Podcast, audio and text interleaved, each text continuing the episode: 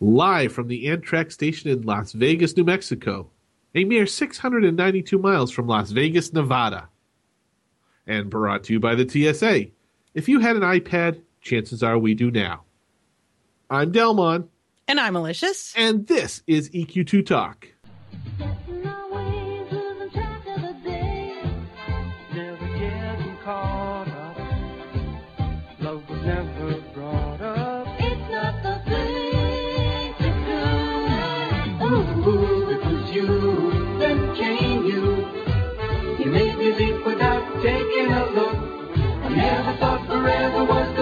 Could do. Then came you. It was you and me and you. It was you and me and then came you.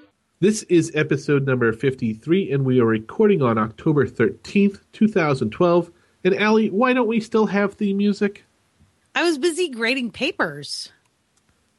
Do you grade on a curve? Did everybody get an A? Everybody got an A. Tell me I at least passed. You didn't get to. You didn't take the exam. Oh, You you, were sleeping. oh. Is that like one of high school students' worst nightmares, sleeping through the SAT? right. Right. All right. Well, speaking of sleep, sleeping through stuff, Ali, uh, I think it's time for us to announce the winners of the Dell and Ali episode number 50 contests. Yeah, that's uh, kind of the papers I was grading. Was from the Ali contest. All right. So then, should we pick the winner of the Ali contest and announce it? Yeah. Well, the winner was. We had a very clear winner. Okay. There was only one person who got uh, the most correct answers, uh, and that was Monkey Boy.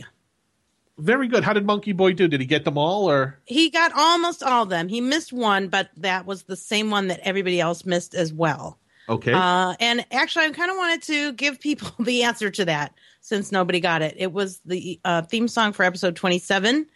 It was Lifestyles of the Rich and Famous. For some Oh. reason, everybody had a hard time with that one. I'm Robin Leach, and this is Lifestyles of the Dellmon and Famous. And the other one uh, I thought was kind of an interesting uh, commonality and worth, worthy of mention was episode six. Everybody correctly identified uh, Del Shannon's Runaway, but it was also the theme song for the show Crime Story. If you remember that one, starring the fabulous Dennis Farina. I don't honestly really remember that show myself. I think that was one of your selections. Oh, we are from different generations. That so. is true. Uh, I did also want to give special recognition to a couple of people. First, to Penge Finches for not only knowing the whereabouts of episode 8, but also for recognizing the theme song from episode 22 was a cover by the Ramones. It's a Spider Man cover. Oh yes, yes, I remember that song. And another special appreciation for Uber Fuzzy, who had the most organized submission. There's something very satisfying about a matrix, I think. And if Ali and Uber Fuzzy ever met, met I think we'd get along really well. Uh, yes, he did have, if I remember correctly, one of the more elaborate entries with cross-referencing and Color coding. Yeah, it was. It was a thing of Ali beauty. It was. I really appreciated it. All right, so uh, let's uh, turn our attention to the Dellmon contest, the exciting Dellmon contest. the more fabulous, The the more, more fabulous, yes, even more lifestyle and more rich and more famous, of course. Um, we had a lot of entries in that one, and there were a lot of uh, correct entries. So, uh, Ali, in order to determine the winner for that one, what I have done is taken all the entries and I have stuffed them here into my swag bag. Okay. So I'm going to reach down, I'm going to swag them that- around. Is that what they're calling it now? Well, that's what I'm calling it this time. Yes, yes, swagging. so let me swag it around here, a little to the left, a little to the right, swag up, swag down. And the winner of the uh, fabulous Dellmon contest is. Uh, well, this person actually did not uh, give a character name. Uh, we have a real name here. So let's call this person uh, L. We'll call this person L. Uh, congratulations to L uh, for winning the, the Dellmon contest. We'll be in touch. Uh, we don't want to use the real name, and just in case, uh, you know, for uh, top secret confidenti- confidentiality purposes. La la la la light bulb. Lima. Linoleum. Lover. I'm, I'm doing, I'm doing Bert and Ernie. What are you doing? I don't know what I'm doing. Sound dirty. Most likely, yes. How is that different from any other podcast? All right, so uh, congratulations to L and to uh, Monkey Boy. Uh, we'll be in contact, and you will be receiving uh, your million dollars in station cash. A million dollars. All right, uh, let's uh, let's get on to emails. That sounds like a good idea. Okay, uh, I think I'm up first. Yeah. Okay, so uh, this email here is entitled uh, Shell Game Episode 52. I really enjoyed your last episode and agree with most of your points on the new Goblin games, but I really think you missed something that struck me right away. One of the items you can buy with the Goblin Gold currency is not in the regular marketplace. It is called the Giggle Gibber Gear Gimlet. And this, my friends, is the second big carrot being dangled, the first being the very rare lion mount. It is an item unattuner and can be very valuable to people with alts. It's 32 goblin gold, which translates into 16 tickets or $16 to buy this item.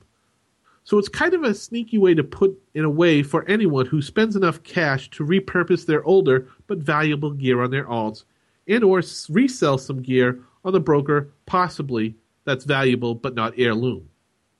If they just put an item unattuner on the marketplace, it certainly would result in negative feedback. Also, I see a comparison with the Legends of Norrath.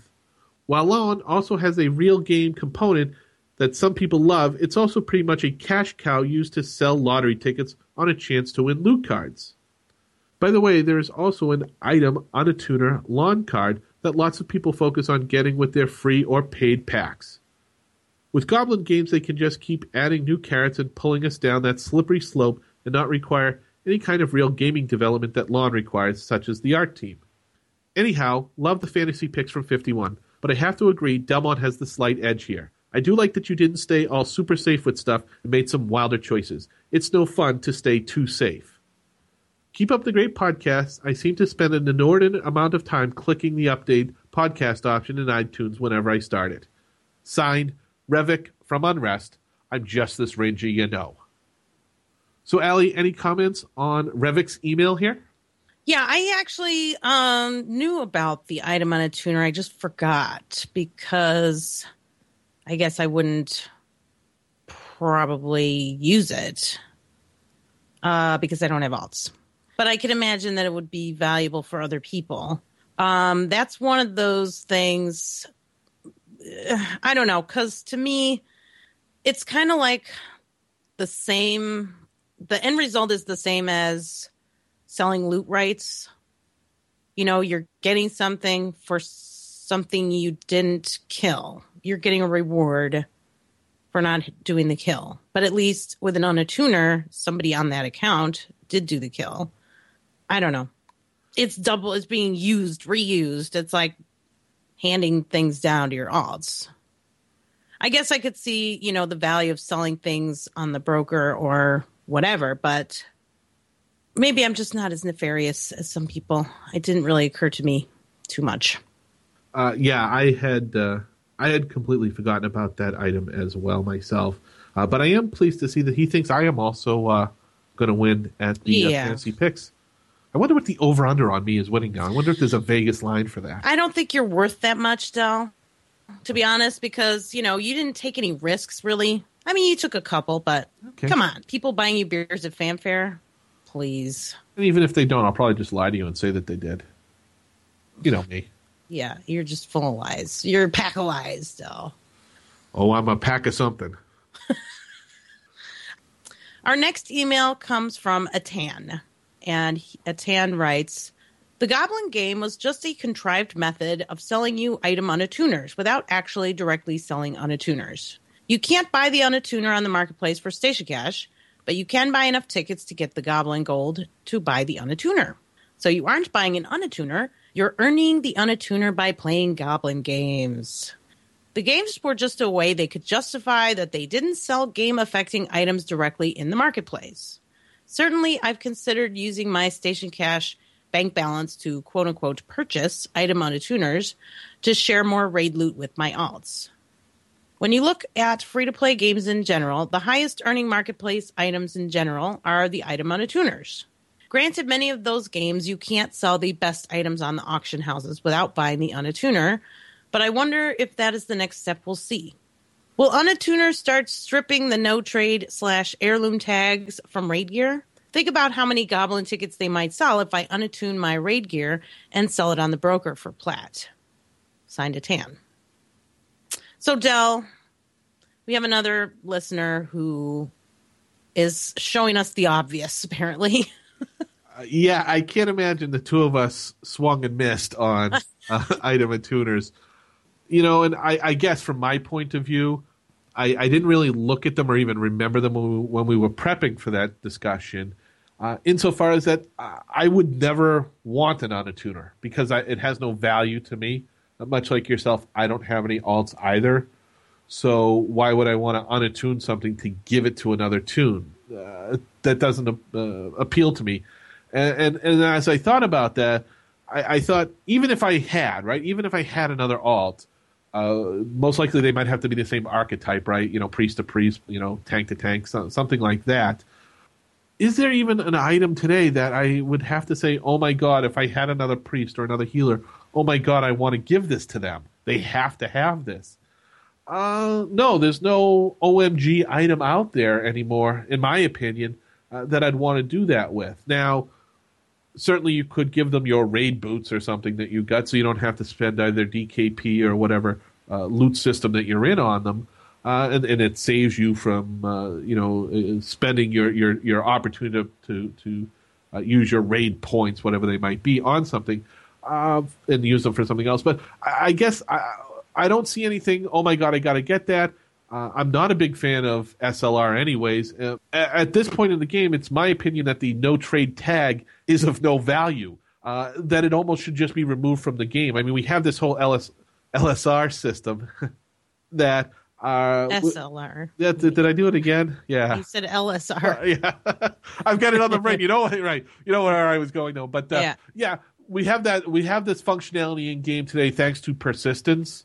Uh, right. And I wonder if back when persistence first started, if we really all thought out where this would take us eventually, which is just almost a hindrance because you got now people standing around while we auction something off so that we can drop somebody from the raid, bring the new guy in, sell it to him, and kick him out. You know, just take the tr- no trade uh, thing off.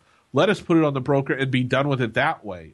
Uh, you know, unattuning I think was was put out there to uh, as a anti twinking code or an anti twinking methodology in the game uh, so that when it came to trade skill items, especially that you had to earn it on your own, you just couldn't buy one breastplate and just keep handing it off to every other toon from there on out. Uh, and I think that's why the attuned thing came to be. Mm-hmm. Uh, but now it seems their attitudes have changed, times have changed. So why why offer this? You know, my opinion. Okay, they, they want to have it so that they can sell it. Duh, duh. We want to make money. This is a great way to make money. It's almost like the right to repair bill, right? Uh, the right to unattune bill. You know, mm. should you be able to unattune? Uh, why not just remove it all? Well, then they can't sell a tuner, unattuners. Well, okay, there you go. Uh, to me, I guess I, I, look at it as I have nothing I would want to unattune because I have A, no one to give it to, and B, I think none of this stuff is worthy of un- unattuning. So certainly I wouldn't spend, uh, who was it, said $16 here to purchase one. Nothing to me in game is worth $16. I don't care how well it sparkles. Well, but I guess playing devil's advocate, there's there are people in the game who have multiple alts who actually raid with those multiple alts. Or maybe uh maybe a Templar today gets cajoled into uh betraying to an Inquisitor. blasphemy, Ali, blasphemy. And maybe, you know, rather than having to regear well, I guess you wouldn't really have to regear, would you? Well, maybe you roll an Inquisitor alt. Sure, sure. And then every time Dellmon replaces a piece of gear, he could hand his leftovers or hand me downs to the Inquisitor, you know, that's marginally below, that gear is marginally below what you just looted, unattune it, and then you could have a fully geared Inquisitor if you just throw enough bills at it. Right And and certainly you're right. There are people out there who are in that uh, position. I am not, and that's probably why I didn't even think of the unattuner. Yeah. Uh, but it, it kind of comes back to the argument that was said in the past. Is that fun? Well, no. I, I'm just I'm twinking. It- you know that used to be such an evil term back in the EverQuest days. you're a twink. Shame on you. Type of thing. And you're doing that now today with this unattuning. I, I guess maybe our our attitudes have changed over time towards that sort of stuff. So you could, but I would say, well, then that's not fun if you're just buying all your loot. You're not really earning it. Is there the fun in that? Well, maybe for some people there is. For me Yeah. personally, there isn't. Well, I mean, I think the the idea is the same. It doesn't really matter what they're putting on those Goblin games. It's a farce. The Goblin games are not games. Well, uh, There, uh, there's no point in having them. It's trickery for no reason because we can see through the trickery. It's very obvious. Why bother with the games? They're not games. They're not fun to anyone. To anyone at all. They are just annoying and in the way. And why don't you just take off the mask and put the unattuner on the marketplace and stop namby pambying around?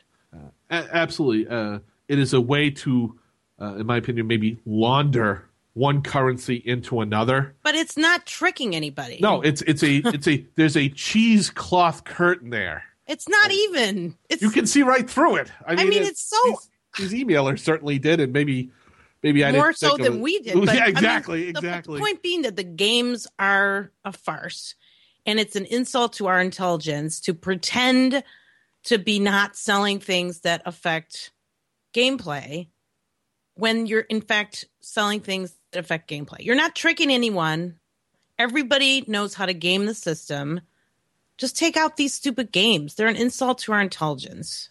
Well, I'm not going to say that they didn't trick uh, nobody. They kind of fooled me a little bit. I guess maybe because I didn't really sit down, and maybe because my ignorance of I don't even want to deal with that made me not kind of try to look through that cheesecloth. Uh, so uh, yeah, okay, they may have duped me a little bit because I really didn't investigate it, but it certainly didn't take most players, as you suggest, uh, too much effort to figure out what's really going on here, and you know, and put that in emails to us and point it out. It's really to to get that unattuner back out there, uh, the the sparkly pony unattuner type of thing. Sixteen dollars. Again, I don't see sixty anything in game worth sixteen dollars. I didn't see any mount worth twenty five when the game company started putting that out there either. Uh, maybe that's just me being the, the cheap son of a gun that I am, but that's a lot of money for a piece of virtual property to move it around. To me, if I could get that breastplate today, I could probably get it for an alt if I really wanted it that bad without investing sixteen dollars into it, mm-hmm. real dollars. Maybe I got to farm some plat and just wait for some guild to be selling it in the game because that's where a lot of this stuff is coming from. I just don't see putting real world money on virtual items like that for me. Right. And I think some people do. Some people like the mounts and would would spend the station cash because, you know, with all the discounts and specials and doubles and triple weekends and all that, you lose track of how much money you've actually spent on station cash. So you know it's less than market value Right? you spent less than market value. So, you know, even if that amount is twenty five hundred station cash, you're not really spending twenty five dollars. You feel like you maybe are spending seven fifty. Right. Right. You know what I mean? Absolutely. So, you know, and I don't know, the mounts and the I don't know, some of those things. I mean, I've bought jiggly things because they make me happy. And, you know, are they bigger than the average backpack? Uh, I think there are, I have a bunch of backpacks that have jiggly parts, but I bought them for the jiggly parts, not for the size. Absolutely. And you know what? Uh, uh, Dellmon, both in game and in real life, uh, I am a firm believer in spend your money on what makes you happy. Mm-hmm. To be, to me, this just doesn't make me happy, so I chose choose not to spend my money on it. Right. Now, if you put a plate of brownies in front of me, damn right I'd pay for that and I'd eat it all right up. Yeah. Speaking of jiggly backpacks, it, I, I- I'll say it's worth it to me. It was worth it to me to pay for my little jiggly backpack with the sausages on it, just to see my uh, doppelganger spawn in the raid the other night in Sleeper's Tomb, and be Yep. able to see my gigantic jiggly backpack with sausages. It was really swinging around, was tossing your sau- awesome. Ali tossing her sausages everywhere. That was fun. I like that. That was worth every every dime, every penny, every copper. Okay, our next email is entitled "Show Feedback." You're so literal. Hi there, guys. Love the show. Thanks for taking the time to do this, and congrats on 50 episodes. My biggest bugbear at the moment is the selling of loot rights. This really has taken the emphasis off grouping to get your gear and pushed plat to the fore, aka pay to win. The market for station cash is huge, largely in part because those station cash codes can be sold for plat, and then with plat you can buy your gear. I saw an auction go up to about 3k plat the other day. It's always the same select few selling loot rights. I play in the odd hours, and it always seems like groups are scarce because why would people bother grouping to get that awesome gear they want when they can just pay for it? I've tried on countless occasions to make groups. I'm a tank. You'd think that would not be so hard, but getting all the classes together can nearly prove impossible, especially in my time zone. It just seems that station cash and plat is more important to a lot of people these days rather than playing the game. So I'm trying out Vanguard. I like SOE and the games they have. I just think EQ2 has become too cash slash plat focused and less game focused. If I could make a couple of recommendations, I'd do the following. First, remove the ability to sell loot rights. If you are not there to kill the mob, then you can't get the loot. Secondly, remove plat runs like PR. The plat in the chest should scale with how many players are there at the kill. For example, a mob in PR that drops 20 plat for a 24 man raid should only drop 83 gold if just one person kills it. Those couple of things might serve to even out the economy. However, then people would have less reason to buy station cash cards, so if I'm cynical, I really don't see that happening. Still love the game for what it should be, just frustrated at what it's become. Signed, Caragal from Antonia Bayle. So, Ali, any comments on what Caragal writes about here?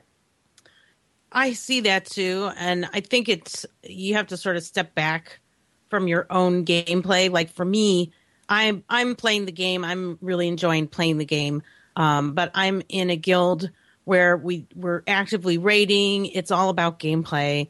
Station cash and plat doesn't really come into play, other than I need plat to buy wood to make arrows and uh, poisons and you know all that other stuff in order to play the game but to take a step back from that and sort of look at the bigger picture of what other people are experiencing uh, if you're having a hard time getting a group as a tank or a healer for that matter there's a problem there's a problem I mean, you can't get a group because people would just rather buy their gear i think that's really scary especially on antonia bayle which is like really populated doesn't that kind of scare you a little?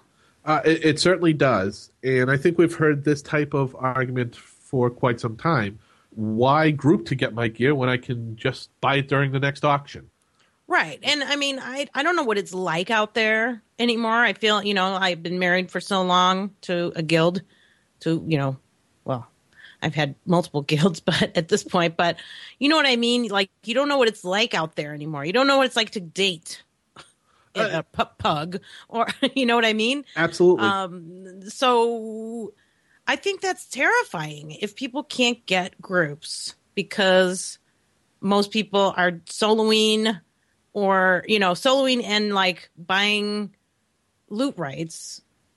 I, I, ugh, that's really scary. Uh, uh, the idea of selling loot rights, getting rid of that ability, um, while I think that would be a good move. I don't know that it would solve any problems at this stage of the game. The the horse has already left the barn, kind of.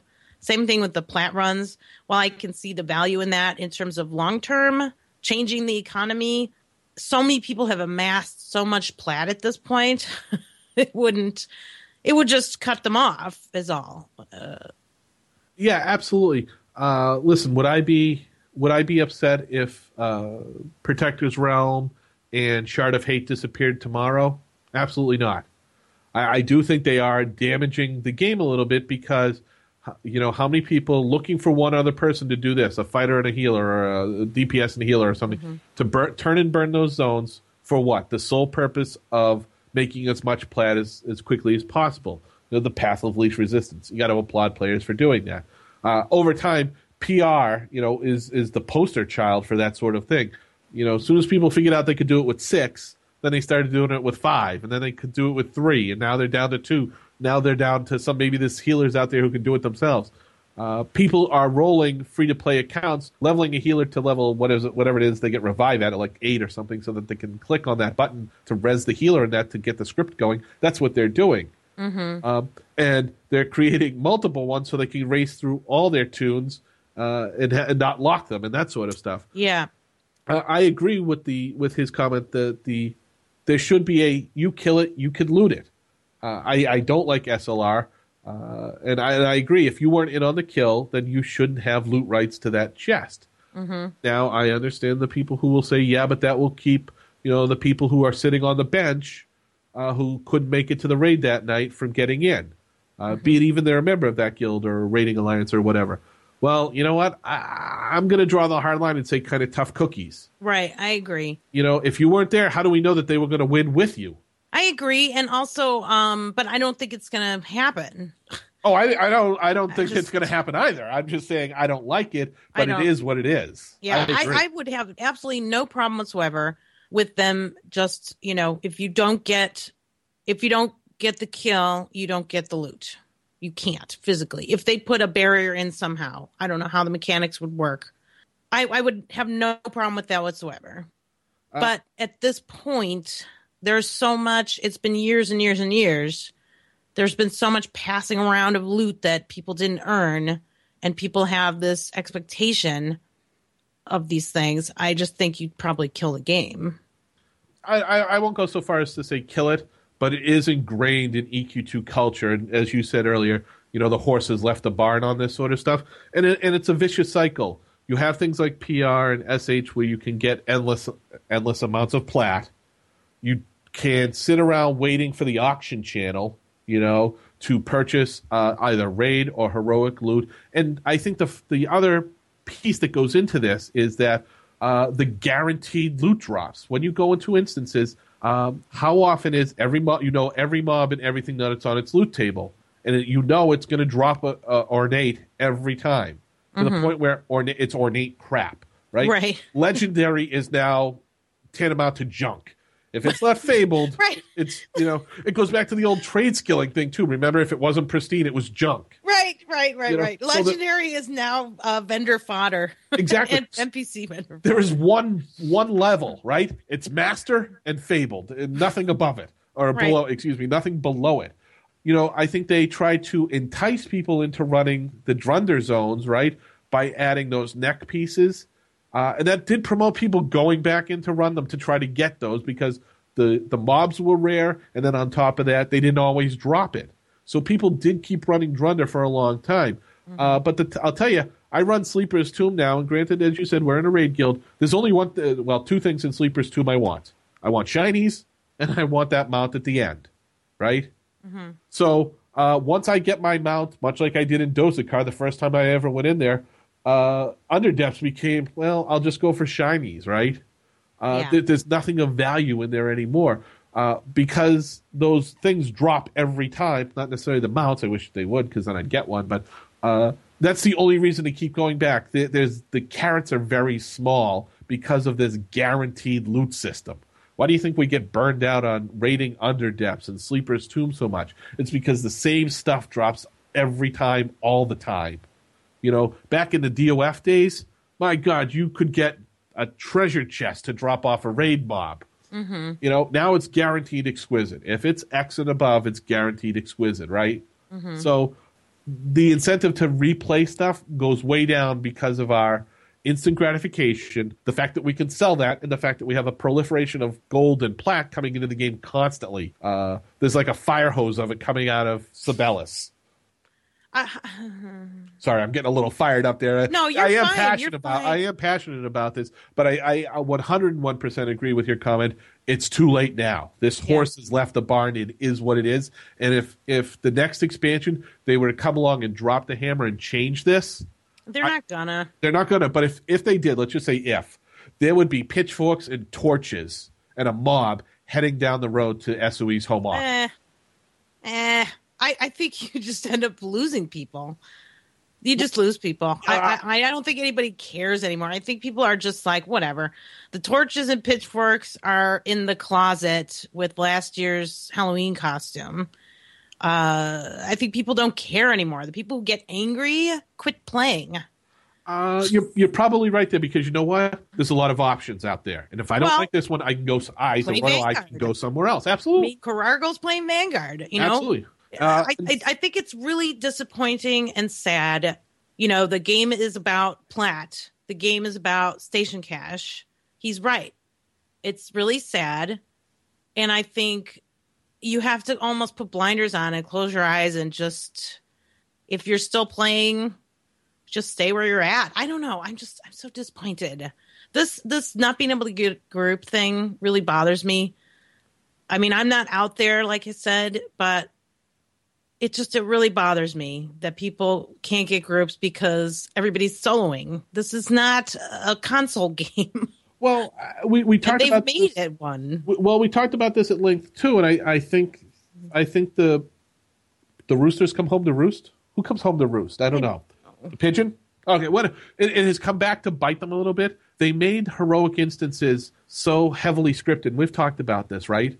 Uh, that you have to kind of understand the encounter, and I think that spooks a lot of people from taking the pug route. You know, because they're afraid of being that guy. Uh, why did Dungeon Dungeon Finder fail? I think because too many people didn't want to be exposed as the I don't know what I'm doing, or I'm going to get put in a group with five other people who are going to say, "Well, your crit chance, or your crit mit." No, remember all those things. These these these you have to be this tall to run this encounter. Right. Uh, things were out there, along with heavily scripted encounters that you had to know: Do I stand close to the mob? Do I just away from the mob? Do I click the totem or do I click the drum? Uh, am I do I cure that or don't cure that? There's all these things going on, and you kind of have to have a PhD in EQ2 a little bit to keep up with it all at times. Maybe I'm exaggerating, of course, but uh, there are heavily scripted encounters. Even something as new as Sleeper's Tomb. Don't hit the mob. Hit the mob. You know, take care of these ads. Don't take care of the ads. You know, so all this stuff is going on, uh, and people don't have the wherewithal to do all that. I think, and don't want to run that risk of getting into a pug and winding up on the uh, these toons suck list. Yeah. Uh, I, I I I feel like I'm only playing part of the game because I really only raid and solo for the most part. I mean, I only group once a week, and it's totally low content, so I don't really know what the pug life is like. But I know a lot of people. I think uh, you might be surprised how many people actually pug and pug regularly. We don't do it. I, I I have tried it, and I, and I do try it, uh, but it's hard because again, some of these encounters too, you, you do need you need regen, you need heals, or you might Yeah. need two healers. Uh, people only, and a lot of times, I think you get spooked in level channel when they see uh, running Sleeper's Tomb challenge mode and selling charms. Right? Yeah. Why would I want to? If I still need that, I don't want to get in that group. They're already announcing that they're going to sell it on me. Right. You know, Well, so because there are enough people who have all that stuff. See, I think the people who pug regularly, it's like when you do battlegrounds, right? You learn as you go. If you do it enough times, you learn how to do it right. So there is a right way to pug, also. You know what I mean? Or a successful way. And I think there are a lot of people who successfully pug. And I mean, I remember the days, I don't remember when, when it was, but they used to, there used to be some uber special item out of um guck one of the gucks that Okay. they would sell. It was like oh we're selling whatever. And they would announce it when they're getting the pug together because they don't you know they want to sell that item yep, because they want to make the plat. Yep. right? And if I, I think it's better to announce it up front than to you know hide that fact and then discuss it later you know mm-hmm. I absolutely agree. I just think SOE has maybe not helped us succeed a little bit by making the the entrance barrier to some of this heroic content too difficult. I- I- and I don't mean too well, maybe I mean too hard. Too complicated. Too complicated, yes. But- maybe they need to look back at that a little bit. yeah, I think they've all they've been not helping us for a long time because they've kind of stopped playing.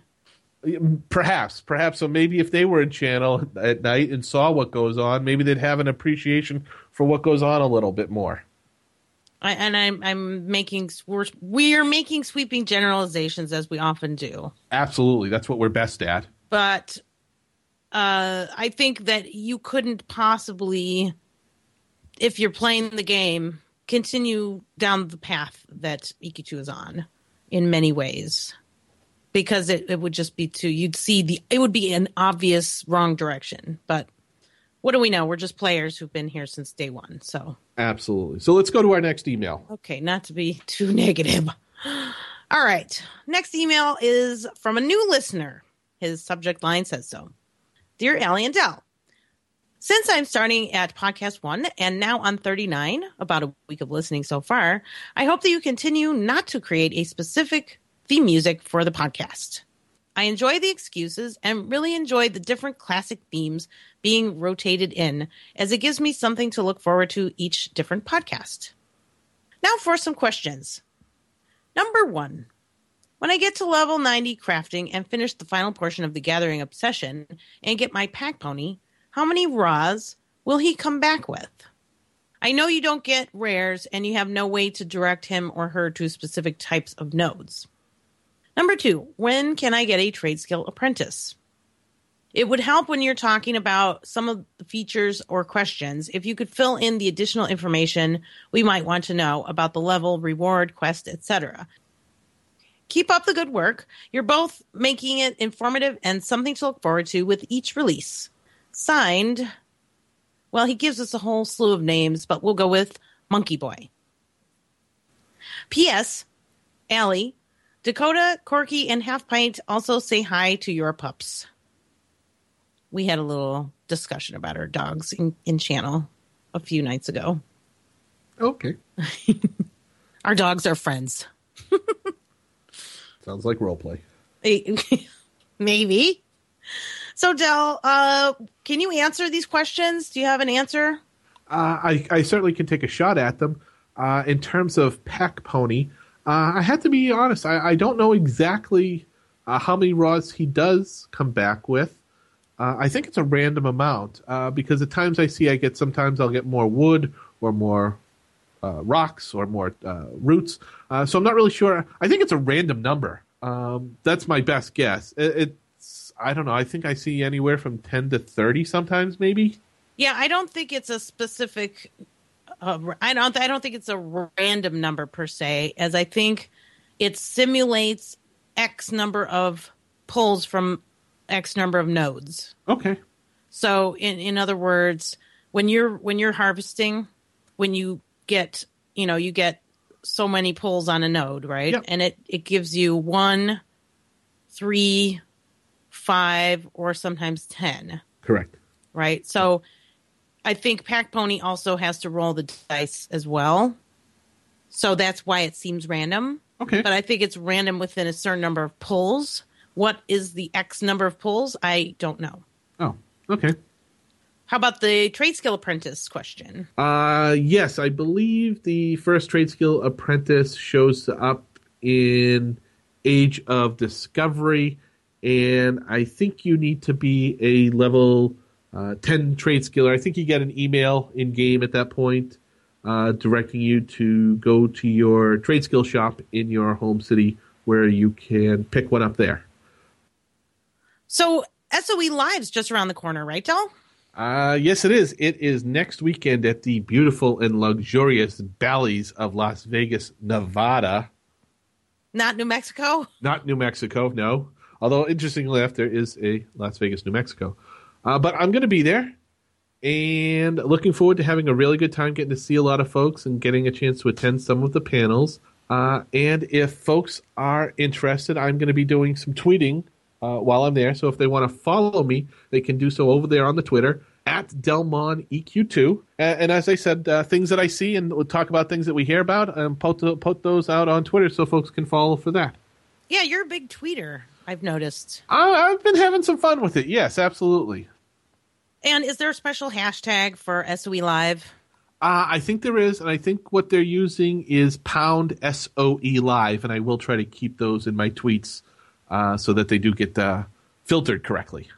I, I don't really know that much about Twitter. Do you have to be uh, friends with people to see, even if they use the hashtag, or can you just search for the hashtag Uh, no, I think you can search for just a hashtag. Yeah, and see even people who aren't your friends? uh, who people you aren't following, right? right. Yeah, Yep. following. Sorry, you're not friends on Twitter. that's correct. You're just a stalker. Yeah, and hey, if you're there and you are stalking Dellmon, uh, stop by on uh, Saturday morning at 10 a.m. At, in the room Palace Number One, where uh, the podcast panel is going to be, uh, and I'm going to be on that uh, with a couple of members from the SOE podcast and someone from uh, DCUO as well. Cool. So a little bit of kind of the behind the scenes and how we do the voodoo that we do on podcasting. And I'm going to try to be listening in on Dell's cell phone. Uh, yeah, we'll put you on speakerphone and see if you can listen into it. So, as I said, you're big on the Twitter and you follow a lot of people, and among them, I believe, is Smoke Jumper. And you you mentioned to me uh, he had an interesting tweet not too long ago, didn't he? Uh, yeah, he did. He posed a, a question uh, out on Twitter, and what he said was, "What do you want to hear about at this year's SOE Live panels for EQ and EQ2?" Uh, and I and I thought that was a really interesting question, and I thought, what do I want to hear about? And I thought we could maybe talk about that a little bit, Ali. Uh, and one of the things I think I want to hear this year, uh, uh, coming out of SOE Live, is something that we heard a year ago. We heard that uh, they're players too, Yeah. and I think you know we talked about it uh, throughout the course of the year. That I, over time I've I've begun to believe that uh, a little less and a little less.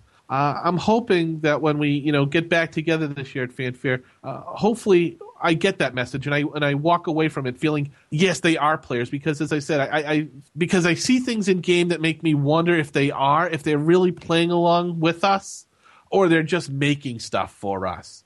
Uh, and I think uh, as a developer, you might lose perspective unless you're really playing the game as a player plays it. Uh, I, I think you need that. What goes on in the chair in front of the monitor while you're playing? You know, some of the things we were talking about earlier. Uh, so I'm hoping, you know, when I'm chatting with folks, uh, I, I get that sense that they really are because I, I want them to be. I want to believe that they are because I think when when you are, you do produce a really good game. Yeah, I mean, I wonder how how much time they really have to be able to play at the level that we play, or that a lot of a lot of players play. Um, but I think it's important for them to, like you said, see things from our chair, kind of. Um, and I think you're right. I think it makes for a better game for everybody. Yeah, absolutely. I mean, uh, isn't there the old adage, you walk a, ma- walk a mile in another man's shoes? Mm-hmm. Uh, and I think, you know, by doing that, you really get a, a, an appreciation for their point of view. Mm-hmm. No, I was just gonna say. I wonder. I I, I remember hearing that too. We're players too, and you know the message is really great, and it feels really good when you hear that, and it gives you a real hope for the future. But I've become extremely skeptical of everything that I hear from them because a lot of the language is very flowery and wonderful and you know touchy feely and warm and fuzzy, but how much of that really becomes reality. Uh, you're right. You're right. I, I think we do hear a lot of what I like to call management speak. Mm-hmm. Uh, all the buzzwords, uh, and, th- and that kind of actually uh, hinges on a, on another thing I, I'm hoping to you know come away with from from SOE Live this year is you know I want to hear answers. You know when when people step up to the microphone and ask a question, uh, I, I, I guess I want to hear an answer. I don't want to hear we'll look into that when we get back to the office, and we hear that a lot when you're sitting in the audience. You hear that a lot and one, it makes you think, do they really know what they're working on? Or, you know, maybe it is a very technical question. They do have to research it or want to look at the code or something, which is obviously not in front of them. But they never seem to get back to us. They always say we'll look into that, but whatever becomes of that. So and sometimes I start to think, is that just a, an answer? Is that the it is what it is type answer? Mm-hmm. Kind of, well, we'll look into that. Don't worry about it. But you'll never get back to me. How are you going to follow up uh, with the players? You know, either through your forums. You know, maybe it would be nice to say, here are the questions that we were asked that we didn't know the answer to, but we went back and we looked, and now here is the answer. Mm-hmm. You know, uh, and furthermore, if the answer is no, I kind of do want to hear no, right? Mm-hmm. Yeah. You know, I, I'm a, I'm a big boy, right? Yeah. Uh, if I, you know, if I want this in game and you say no, I want to be told no. Just don't tell me. Well, we'll look into that when you have absolutely no intentions of doing it, or it's not on your scope, or it's not on your radar. Say no. Now, I, I do understand the never say never because you never know what's going to come along later. You know, maybe mm-hmm. they do do this something somewhere down the road. But if it's not on the plan today and it's not on a schedule today, and you you don't have any intentions, say we're not planning on doing that. And maybe you could say why like if it's a you know we can't do that because of a technical reason you know? Uh there there's a mechanical reason why we can't make this happen. Or there is a there is a a, a reason behind the way things are and we can't do this because x you know? Let us know what that is. And and it would help us understand as players what kind of questions to be asking or what kind of things to be asking for and what to not be asking for kind of Uh, yeah, certainly, because you know I can only imagine what it's like to be up there on the podium. You know, you never know what the next question is going to be. yeah I mean, the, I got to give them credit; they really kind of do put themselves out there. Mm-hmm. Uh, and let's be honest, I've heard some wild questions at Fan Faire. yes. Some that have made me even roll my eyes. yes Uh, and you know, I, I can understand you, you you can't insult your player base or in Right. your customers, right? But you know, just be honest with us. If if it's not going to happen, say no. That's that's not going to happen, right? Uh, and then we'll move on. I think when you when they they tease us or toy with us or or they don't want to say we won't say no, so we'll say maybe. Yeah. oh, they said maybe. That means much like little kids. That means we're going to Disney, right right right you know uh, so be honest be upfront and, and have those answers. And if you don't know the answer when you say we'll get back to you mean it. Get back to me. And i don't know how to yet but you got to get back to us because i think then you're just fluffing us off you know blowing us off with a with a with a token type response. Yeah. Yeah that makes sense. I, I i think they used to kind of get back to us a little bit way back in the day. Um we used to get some kind of post Fan Faire rundown of things that were asked for that they could deliver on bug fixes and things like that. Those were really satisfying uh to see you know player requests or ideas or thoughts or lists of bugs or whatever getting addressed. But i do agree with the say no if the answer is really no you know because there's always going to be a Feldon there live blogging about it. Absolutely. What what you said will be on wire instantaneously instantaneously. And you know, you hit on something there that I'll tell you, I really do enjoy. I, I honestly do enjoy this part about Fan Faires. You know, when we come back, you know, those few weeks after those patches, those hot fixes that we see after Fan Faire, where they highlight, you know, a section called player feedback from Fan Faire, and it lists those changes uh, because I think it really it really creates that like, that 360 type of feedback circle. You know, we gave feedback, they reviewed it, and then they implemented it. And it, you know, it really makes me feel like I'm part of the process as a player. Now, maybe that wasn't my suggestion, but I know that other players, people like me who are sitting at home playing, have a, have an effect, and we we can get changes and get things that we want. And, and I think that's awesome, and especially when they highlight them, it even motivates us as players more to want to participate even more. Mm-hmm. I, I enjoy that immensely. I, I do too, and I and I uh, actually that's one of the things that kind of ties in a little bit with one of the things on my list. You know, you're talking about players having impact. One of the things that they're doing new this year are the player panels Yes, yes. at SOE Live, and uh, I can't wait to hear how those went.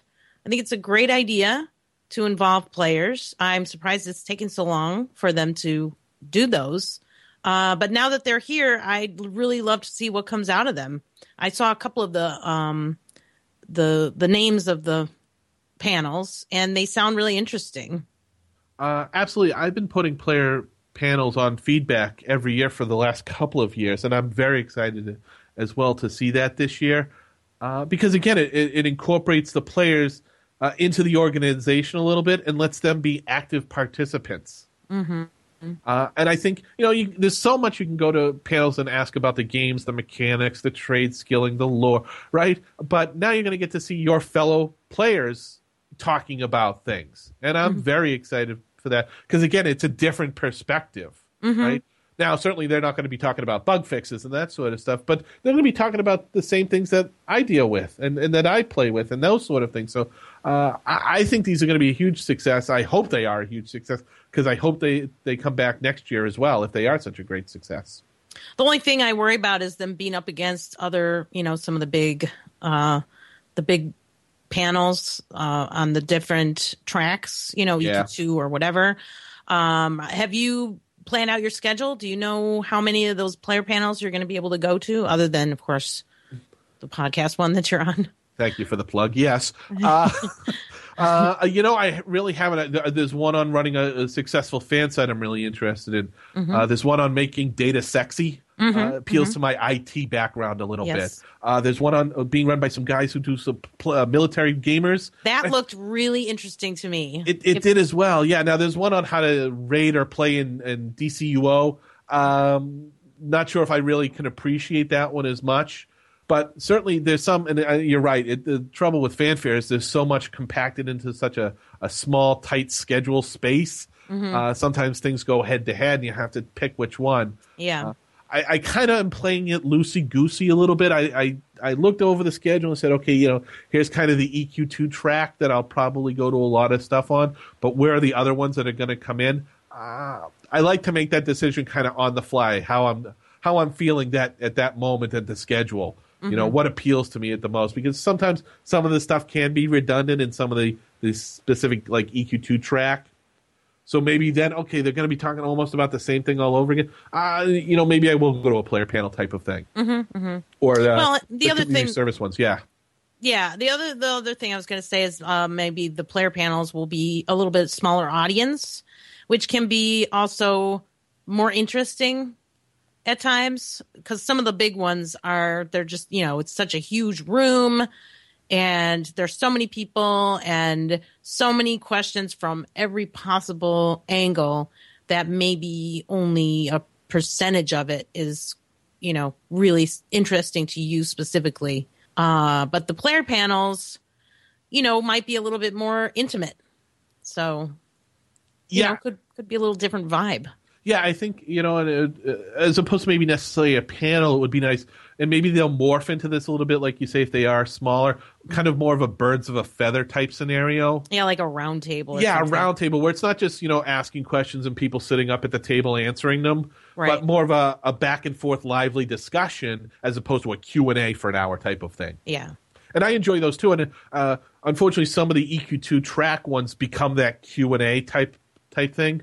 But I think uh, when you have that uh, discussion format, that bird of a feather type feel, that back and forth, uh, I think a lot of really good information that way as well. You- Maybe not, you don't get the answer to why your Templar doesn't have taunt spells answered. Right, uh, but they can talk about some of their decision making process. So you can kind of follow up and have a back and forth. One of the things that I'd really love to hear about coming out of Fan Faire or SOE Live is uh, I'd like to hear kind of the reasoning behind the publishing schedule. Uh, and, and, and what I mean by that is uh, when Sky Shrine came out, we get two levels and f- basically four zones. Uh, we now have five zones with the, the Sleeper's Tomb. Um, and that's kind of replacing all the level 90 zones which there was a whole huge selection of zones to do. But because we're getting two levels and because gameplay is driven by gear, it's basically funneling everybody who's at that end game into a limited selection of zones. You know what I mean? Yeah, yeah, yeah. So I kind of want to know what's the reasoning behind that? What's the is there an overarching plan? I mean, is that really what they wanted to do? Um, you know, we used to have DOV, the Kael zones, the Drunder zones. They're kind of obsolete in a way. in terms of the instances. You know, it's you know, you could say everything's a progression. I guess, you know, those things are still valid prior to level 92. But every time you come out with an expansion or a, a goose expansion even, you know, people just skip the rest of the progression, the previous progression, and move on to, you know, the entry level of the new stuff. Is the same thing going to happen when the next expansion comes out when we get three levels? And how many zones are going to replace the five we have now? Three or four? More? Uh, yeah, it, it would be interesting to understand what their thought process was. You know, before we had certainly, you know, everything moved in a uh, say in a ten level range, uh, and the ten levels, you know, so the higher of the previous kind of overlapped some of the lower of the next tier. Well, it seems now uh, once we got to ninety, and we'll talk about itemization again, all of a sudden big chunks of the game changed and there wasn't that overlap anymore and we immediately switched into this new thing and i think we saw the same thing kind of with the goose mansion where you know kind of hinting at is that um, it totally outclassed or totally deprecated everything you had done before and now we're on this new system Right. And the same is true for rating, really. You know, you abandon the previous zones and you start going and doing the new stuff, and you basically have to ditch everything you've been working on up to this point. You know, it becomes irrelevant. And it's that transition that as a player feels really alienating somehow. You know, like yesterday's work was totally pointless because today is a new day and all we're doing now is gearing up again. yeah, yeah. There's a very disjointed feel between uh, the Goose Mansion and stuff before it. Are we going to see that? Uh, and I'll call it disjointing again with Right. uh, Chains of Eternity. Yeah, and I don't know this three level business, two levels. I mean, I understand they they they don't want to do a whole nother ten levels, but don't know. It's it's yeah, maybe it's not really something they could talk about. But I I'd really love to hear how the publishing schedule is determined Okay. um, and that that sort of thing. What goes into making those decisions about how many levels to give, and do they think about these things? Do they think about the obsolescencing of the previous zones for players, or do they just figure, well, it's all progression because everybody's starting from one? Well, no, we're not starting from one. We're starting from end game. A, a lot of people. Right. Right. So I, I'm sure they have numbers of who's who's where. But one of the other things that I that I came up with of wanting to hear about is kind of related, and that's about what goes into planning a major expansion. I know there are different aspects, different parts of the team, different people do different things. But if you like, from my perspective, not knowing anything, um, how do they decide what continent to do? For example for an expansion how do they decide the storyline? How do they determine who's you know which ideas get into the the final product?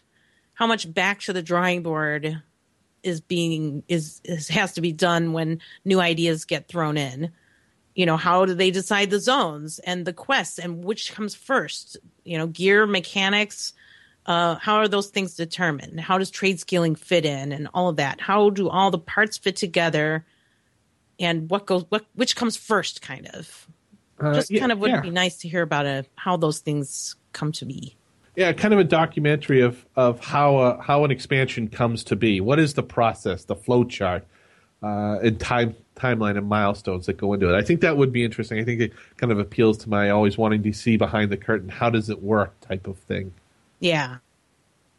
I, I know there are a lot of people who are interested in the technical aspects, like how, what's does the software look like to create a quest?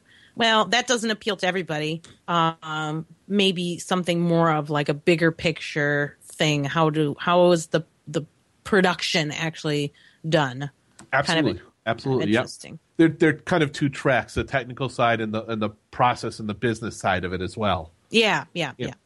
And and one of the things that I very much want to hear, and it, I think it's the most important of all the things I do want to walk away from SOE Live with, is that the team is focused on. Again, what I've said is its core value: punching mobs in the face and taking their stuff. You know, we've talked about the Goblin games and distractions and those sort of things. I, I guess I want to have a feel that that is important to, to them. The the the heroic content, the group content, the raid content, uh, the itemization, the store. That it, that that is important to them, and not finding ways to sell me on a tuner item so that I don't see that it's an un- selling me in an on a tuner item. Yeah. That it's not what's new in station cash. You know that it's here's what's in game and here's why it's really fun to play. That's what's important to me. How the what what the core game is, what what the most important aspect to me is that that's what they're focusing on. I got I don't care about station cash I don't care about goblin games, you know, and all those other things that go on outside. Talk about the game, the fighting, the the the killing mobs, and opening chests and getting really cool stuff, and then using that stuff to kill the next thing and getting its cool stuff. It's funny. It reminds me of um, an old guild I was in many moons ago. Uh, our motto was killing shit and talking smack.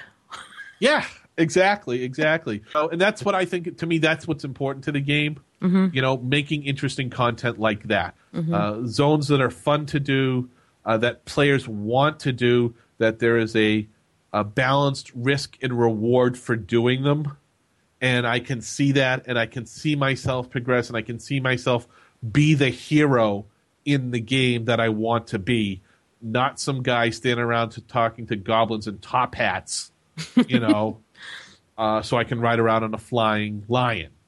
Uh, while yes, flying lions look cool, they don't really affect gameplay, which is nice, uh, especially in seeing the way that they enter the game. But I, I want to focus on that stuff, that story, what the game started out to be. Day one, we had never heard of Station cash and you know, would I maybe be happy if we never had a little bit?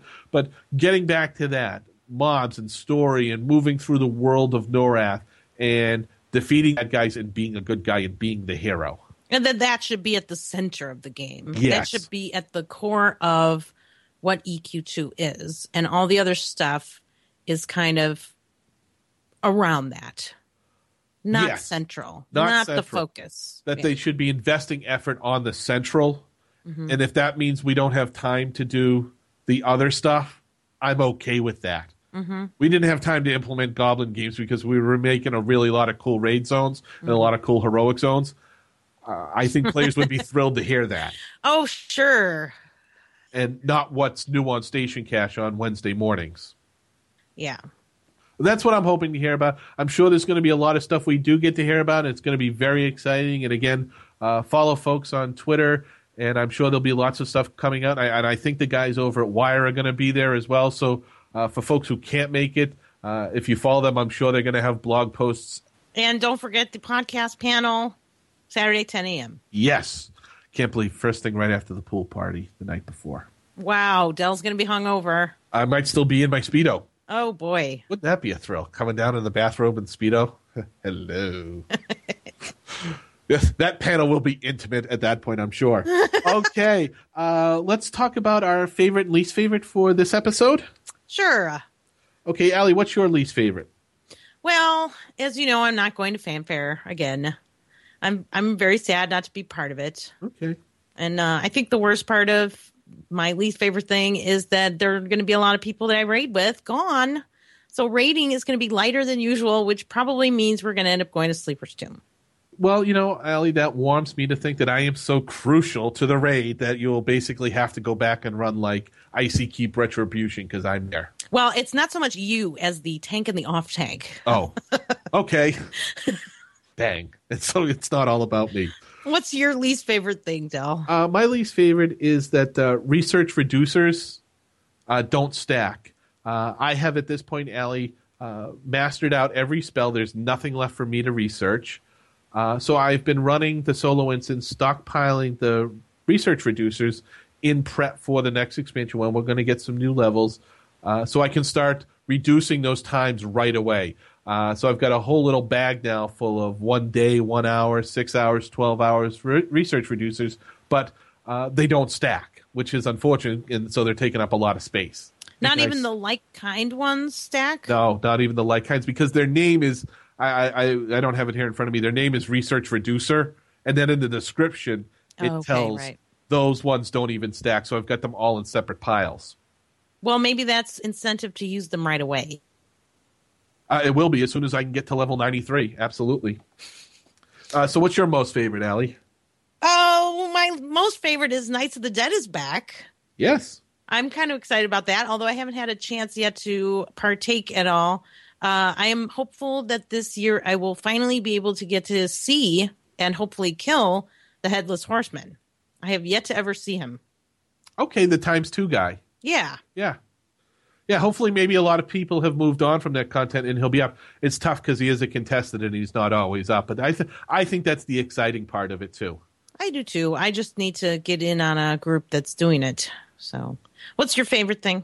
Uh, my most favorite uh, is you, Ali, this week. Me? Yes, Oh. it's you because you uh, got off the Guildhall uh, amenity for the shiny guy. Uh, you got a Felwith coin, which is a shiny uh, that goes in the Felwith coin collection, which happened to be the last one that I needed. Uh, so you charged me a mere 99 plat for it, which I thought was a was a great discounted deal for me. Uh, so I was very happy to complete uh, that collection. You know, as I complained in the past about it, it's not in game. You can only get it off the gardener. So Yeah. got to say thank you very much to Ali. Yeah, and uh, that 99 plat that's in the mail, is it? Yes, it is. Yes. Yeah. It's probably going Just- through customs. Yes. For the record, I didn't charge Dell anything. I gave it to him. I gave him the gift of a century. I'm sure nobody believed the fact that you would charge me. Now, if the story was in reverse, they know wh- who would be charging who. Absolutely. Mm. Yeah. So I think we'll wrap this episode up with a little Are You Smarter Than a Dellmon? I'm ready. So you have two categories. Uh, big surprise Medicine for the Soul is still on the table. Good to hear. Uh, The other category is Dragons are a girl's best friend. Everybody loves dragons, so I'm going to put medicine back in the cabinet and let's go out with a dragon.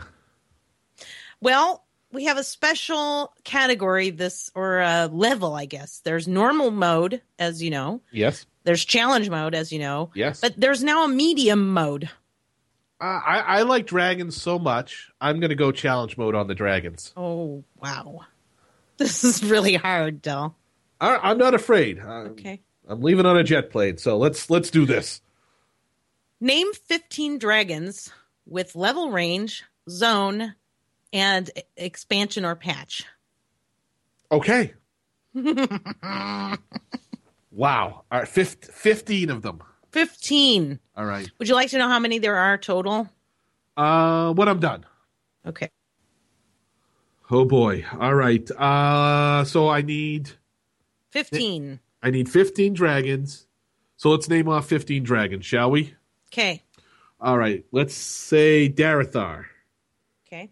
Wuoshi, Nagafen, Virex, Venekor, Talendor, Harladar, Selentros, Pantrilla, Toxulia, Irene the Broken, Dozekar the Cursed, Hoss, Trakanon, and Nexona. That should be 15 dragons. I think you said Nexona twice, but I could be wrong. Okay.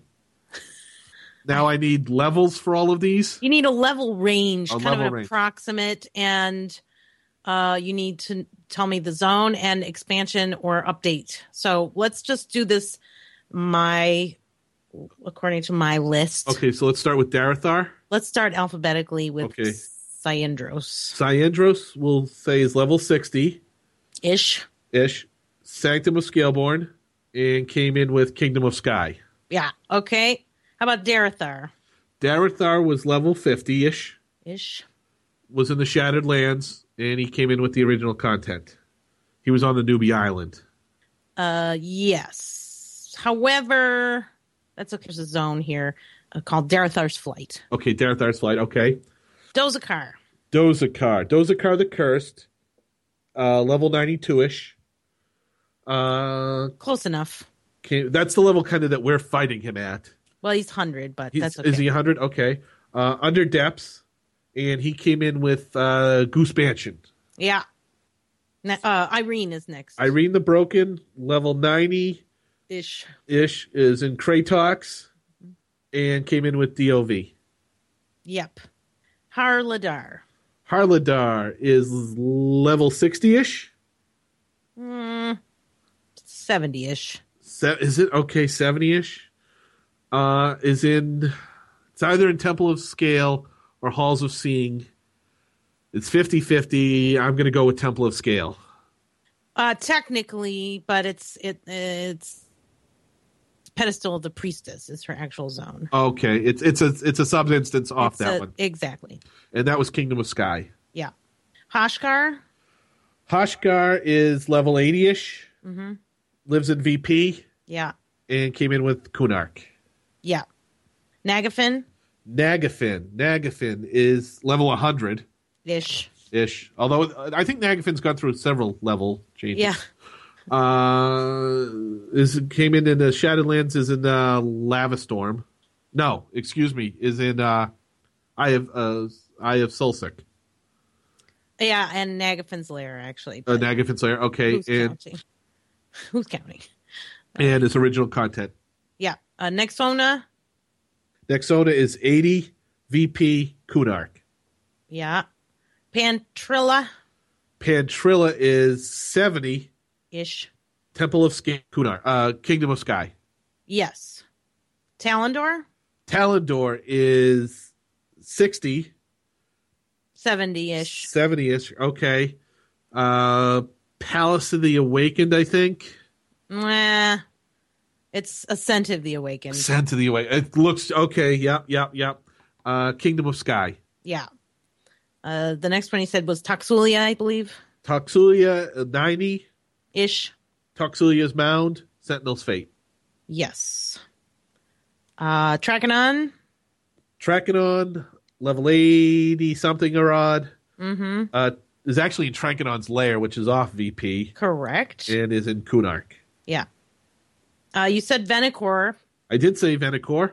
Uh, now there's two instances of Venekor, uh, but I'm going to take the level 50-ish one in Land of the Lost, Spirits of the Lost. Spirits of the Lost, and now I'm going to say that's like a live update, 17-ish or 19-ish or so. Uh, there was one. See, yeah, it was somewhere in there. I have no idea which one. Okay. That's correct. Close enough. Uh, there's actually three Venekors. But Uh, there's the contested one in Yeah.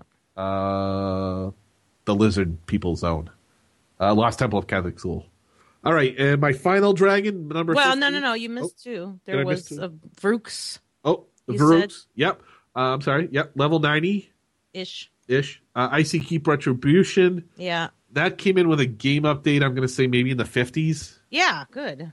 56. 56. All right. I was going to go 53. And you also said Wuoshi. Wuoshi, level 70, Emerald Halls, and joined us with uh, Echoes of Faydwer.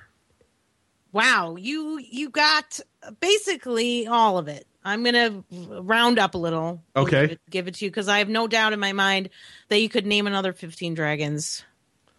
Uh, yeah, once I remember P, then you could just rattle them off. Yeah, so I'm I'm gonna give you points for that. So Okay, cool. so technically you you win. this one. Yay! Ooh, Uh, challenge but, mode, too. but we do have a couple of extra credits here. Oh, all right. Uh, one from, by the way, that was uh, a contributed "Are You Smarter?" question, Oh, courtesy of Einstein Fwingers, level two, 92 Dirge on Unrest. I, I've heard of this player, yes. Yes, yes, he's listened and written in in the past. Yes. Uh, he did provide us with an extra credit question. Okay. Uh, oh, bonus for a lightning round. Yeah. Uh, name four dragons no longer in game. No longer in game. Uh, dragons that are. I can't imagine why they would take a dragon away from us. Uh, unless they're in zones that like don't exist anymore. But I can't. I well, cannot- that that's yeah, that's the wrong path. All the all the zones exist. Okay. Dragons that aren't around anymore. I've never heard of any of these dragons. Neither have I. So I'm gonna. I can't think of any. I'm gonna. I'm gonna have to pass. So uh, Einstein beats you on the extra credit. Okay. Uh, they are. He has listed uh, Nechiava from the Feerrott, okay. le- level sixty. Never heard of them. Or Me her. neither. Or Danek from Antonica, level thirty. That's the name of the town. If it's related to that. O R D A N A C H. Oh nope. Okay. A level 50 dragon in Thundering Steppes named Futrix, P H E U T R I X. Nope. Uh, level 60 Savitar in Nek Forest, uh, S A E V Y T R. Nope. Haven't heard No, that uh, me neither. No idea. I think he has a, an obsession with dragons. Nothing wrong with that. I'm big I into can't dragons too. Yeah, it's it's an impressive matrix he sent me. All right. Impressive. Uh, thank you very much for those contributed that contributed. Are you smarter? Question. It inspired me to create another uh, extra credit of my own. Okay. Ali's extra credit. Oh. It's right. worth 713 million points. Okay. All right. Name a dragon who's known for burninating all the peoples in their thatched roof cottages. He looks like an S and then a more different S. He has one big beefy arm. He has angry eyebrows and wings. What the hell is this? I think you can keep your seven million points. What is the answer to that question? It's Trogdor. Who? Trogdor. I'll share you a link. All right. I'm recording. I know some people will, will appreciate that one. All right. So it's not a dragon in game. No, it's a oh. dragon. a dragon man, to be exact. Well, this show is certainly dragon. So, Ali, do we have anything else for the 53rd episode of the EQ2 Talk podcast? Actually, we do. We're going to put a full list of the answers to the Dell and Ali contest in the show notes on our website. That's all I wanted to mention. All right. So let's say then thank you to this week's corporate sponsor, the TSA. If you had an iPad, chances are they do now. And I want to say thank you to all the TSA agents who give me the backhanded pat down. If you'd like, you can use the front. I'm okay with that. Ali, if folks want to get in touch with us, how can they? They can send us an email. I'm at Ali at E EQ2talk.com. And I'm Dellmon at E EQ2talk.com. They can reach us in game. I'm at E eq2.unrest.alicious, A L I S C I O U S. And I'm E EQ2.unrest.dellmon, D E L L M O N. They can join our in game chat channel, E eq2rest.eq2talk. Or you can follow us over on Facebook, where we are facebook.com slash EQ2Talk. Or follow us on Twitter at E EQ2talk. And don't forget to follow Dellmon for all your Fan Faire updates at Dellmon EQ2. And it's uh, hashtag SOE Live. Hope to see you at SOE Live or back here for episode number 54. And say goodnight, Ali. Good night, Ali.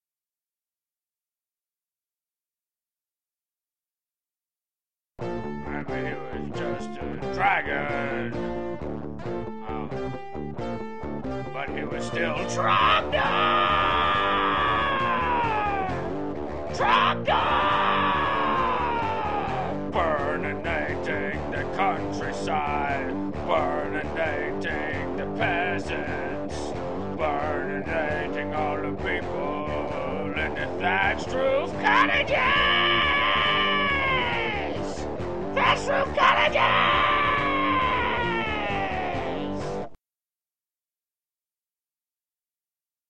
Ya? We get introduction to Dellmon. One take wonder, Ali. You are wonderful. You're wonderful, Dell. This is episode number 53, and we are recording on. You okay? Me, me, mama, moo. New, new, unique New York. Unique New York. Peanut! Shut it! Shut it!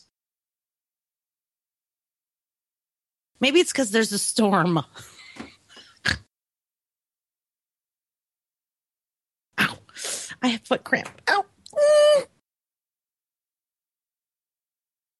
I forgot that Usually, I stuff them under the cushions. I forgot to stuff them under the cushions. Oh, well, I don't know if I want to know what you're stuffing under your cushions, Dell. Hello. hey, Dell, you know, we forgot to do something. What's that, Ali? We forgot to give him something, the magic words to say to you at Fan Faire. Oh, all right. You're right. What's so? What's our safe word for Fan Faire? Trogdor? No, I'm just kidding. How about I listen to EQ2 talk and I'm smarter than a Dellmon? Cause I'm leaving on a jet plane. Don't know when I'll be back again. Leaving on a jet plane. I don't know when I'll be back again. Leaving Leaving on a jet plane. I don't know when I'll be back again. So, Truman, this is who you found to save the planet.